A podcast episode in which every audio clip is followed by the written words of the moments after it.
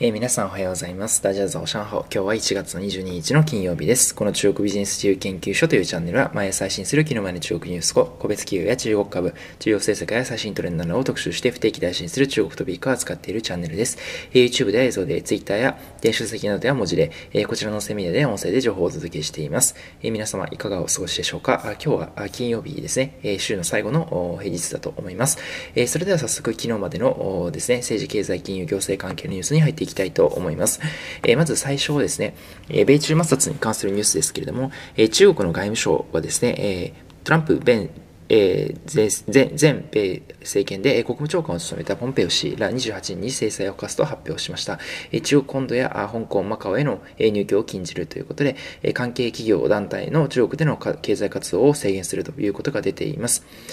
今後の米中関係にですね、悪影響が与えないよう配慮しつつ、バイデン新政権が対中強硬路線を継続しないように釘を刺す狙いがあるんではないかというふうに言われています。続いてツイッターですね。先日、トランプ米大統領のツイッターアカウント永久ですね、凍結したツイッターですけれども、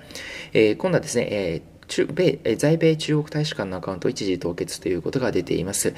少数民族ウイグル族の女性らのですね、関係の投稿がツイッター社の規定に違反したのではないかというふうに見られているということで、ツイッターからですね、永久ではなくて一時凍結というふうになったということが出ています。え続いてですね、台湾の中米代表がアメリカのですね、就任式に出席をしたということで、79年、1979年の断交後初めてということが出ています。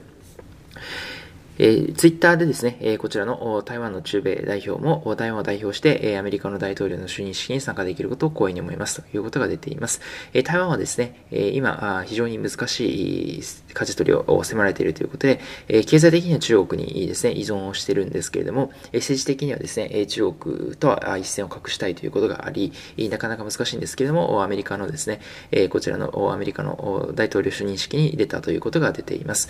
えー、続いてですね、中国が実際インフラへ170兆円投資をしていくということで、2025年までにこのような形の投資を膨らましていくということが出ています。それからですね、半導体不足ですね、連日私の方でもこちらニュースでお伝えしてますけれども、再びですね、半導体不足が拡大しているのではないかということで、欧米でですね、中国メーカーへの車載半導体の供給を停止し始めているのではないかということが出ています。実際すでにですね、中国以外の自動車メーカーでも、例えばフォルクスワーゲンとかダイムラー、トヨタ、ホンダ、日産などの大手メーカーも、え半導体の供給不足により一時工場の生産を調整するというふうに発表をしています。え続いて企業の、個別企業のニュースに入っていきます。え大きなニュースですけれども、中国の BYD がですね、4000億程度を香港市場で調達、増資をする予定だということが出ています。BYD ですね、えー、ご存知の通り、ウォーレン・バフェットがですね、アメリカの投資家で、著名投資家であります、ウォーレン・バフェットが投資をしている電気自動車が有名な、えー、自動車メーカーですけれども、今回ですね、香港で大型の上場、増資を、増資をしていくということが出ています。上場はもうしてますね、増資をしていくということが出ています。またですね、深センの取引所も含めて、増資は行っていく予定だということで、今ですね、EV 業界、中国、まあ当然テスラもそうですけど、中国でも NIO、エクスパン、リオートといったですね、様々な競合が出てきている中で、BYD も大型の資金調達を行うことにより、競争力を強化していく狙いがあるのではないかと思います。え続いて DD のモビリティジャパンですね。DD の日本法人なんですけれども、親会社の中国 DD とそれからソフトバンクから52億円を資金調達ということが出ています。え DD はですね、DD モビリティジャパンですね、日本法人は2018年6月に設立されまして、え大阪で初めてですね、ネット配車サービスを開始して以来、すでに500社以上のタクシー会社と連携をしています。え現在は東京、大阪、え横浜、福岡、北海道、沖縄など14の都道府県でサービスを展開しています。え続いて、レベル4のですね、え自動運転をしております、WeRide という会社があります。こちらはですね、シリーズ B で約320億円程度調達ということが出ています。す、で、に講州ですね、広い州と書いて講州でミニロボバスの試験運用を開始しています。えそれからですね、続いて、え、テンセントミュージックですね。え、テンセントミュージックは音声、え、コンテンツプラットフォームをですね、えー、あります、レジオートオーディオという会,、え、会社があります。こちらをですね、買収して完全子会社化していったということが出ています。はい、えー、音声メディアです、これ私も使ってますヒマラヤですね、中国では6億20のユーザーが一番大きなプラットフォームですけれども、えー、テンセントもですね、音声コンテンツに参入していくということで、これもですね、今後どうなっていくか楽しみなニュースかと思います。えー、それから続いてですね、え中国で初めて Apple に認定されました独立系修理プロバイダーであります、えハイウェイシューという会社があります。えこちらの会社についてですね、えー、まあ、このほどアプリから正式に独立系修理プロバイダー IRP に認定されたということが出ています。こちらですね、2015年3月から現在までにして登録されたエンジニアというのが、正式論調は2015年3月なんですけれども、エンジニアが600人以上ということで、直接修理管理を行っているということになっています。えアップルはですね、中国を最重要の iPhone の市場等々と見ていまして、特にですね、この修理の IRP を最重要視しているということが出ています。え続いてですね、え遺伝子治療を行っております会社があります。中国でですね、スタートアップでえ遺伝子治療が今非常にですね、え熱いということが出ています。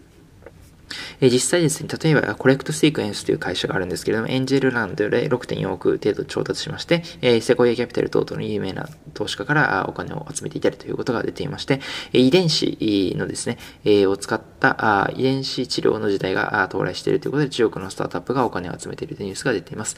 えそれから、携帯ですね、vivo ですね、スマホ大手の vivo が新しいシリーズ、携帯のシリーズを発表したということで、X60 シリーズという新シリーズを発表しました。えこちらですねえ、カメラですとか、新しいですね、えものを搭載していたり、あと、それからですね、サムスンと提携しまして、チップの搭載搭載をしていたりということで、新しい機能を備えているということになっています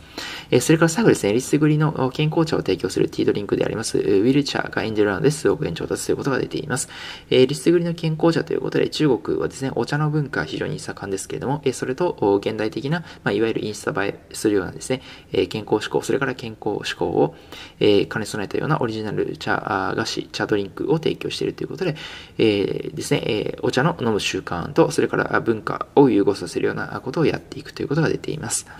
え、今日も様々なニュースをお伝えさせていただきましたけれども、え、個人的にはですね、BYD の、えーですね、ニュースですね、4000億円の調達、香港市場の調達のニュースが出ています。これ株価にも影響が出てくるものだと思います。それからですね、日本の DT ですね、DT が事業を日本でも拡大しているというニュースが出ていたり、えー、と音声プラットフォームですね、ヒマラヤが、あヒマラヤに対抗していくようなものだと思いますけど、テンセントがですね、え、音声プラットフォームを完全公開者化していたり、あとは中国はですね、次世代インフラに170兆円を投資していくということで、え、すごいですね、170兆。日本の国家予算がだいたい100兆ぐらい、年間の予算が100兆なので、えー、2年弱分ぐらいのお金を2025年までに次世代インフラに入れていくということになります。え、またですね、日本と中国の、え、この技術力というところがですね、え、どう変化していくかということはですね、注目していきたいところだと思います。え最後、今日ですね、一言中国語ということで、今日はですね、えー、Apple から正式に IRP プロバイダーというふうに認められたというニュースが、あはい、はい、配収がですね、認められたというニュースがありますけれども、修理サービス、中国語で言ってみたいと思います。修理というのはですね、中国語でウェイ修というふうに書きます。ウェイというのは維持の維という字ですね。修というのはですね、修理の修という字です。ちょっと発音似てますね。ウェイシュー。それから、フーっていうふうにサービスというふうに言います。サービスはね、フーって言います。例えばお店のスタッフさんとかですね、フーっていうこのサービスという感じに、人員のインという字を足してですね、フーユエンっていうふうに言ったりします。これはですね、サービススタッフの意味になりますので、今日はですね、修理をするサービスは、ウェイシュー、フーというふうに言いますので、え今日ですね、このニュースがありましたので、こちらの中国語というふうにさせていただきます。えー、今日週末ですね、皆さん、あですね、えー、寒い日が続いていると思いますけれども、体調管理を気をつけていただければと思います。えー、それではですね、本日はこちらで以上となりますけれども、こちらの音声以外にも YouTube 電子書籍、Twitter などなどで日々情報を配信しております。えー、先日出版しました電子書籍、好評いただいておりまして、えー、Amazon のショート取引ランキング1位ベストセラー表示をいただいていただきました。概要欄の方にリンクを貼っております。えー、ご興味ある方はぜひ一度ですね、えこれらのメディア媒体も見ていただきましたら幸いです。えそれでは皆さん本日も良い一日をまたお会いしましょう。Good luck to you, how you? シャツジェン。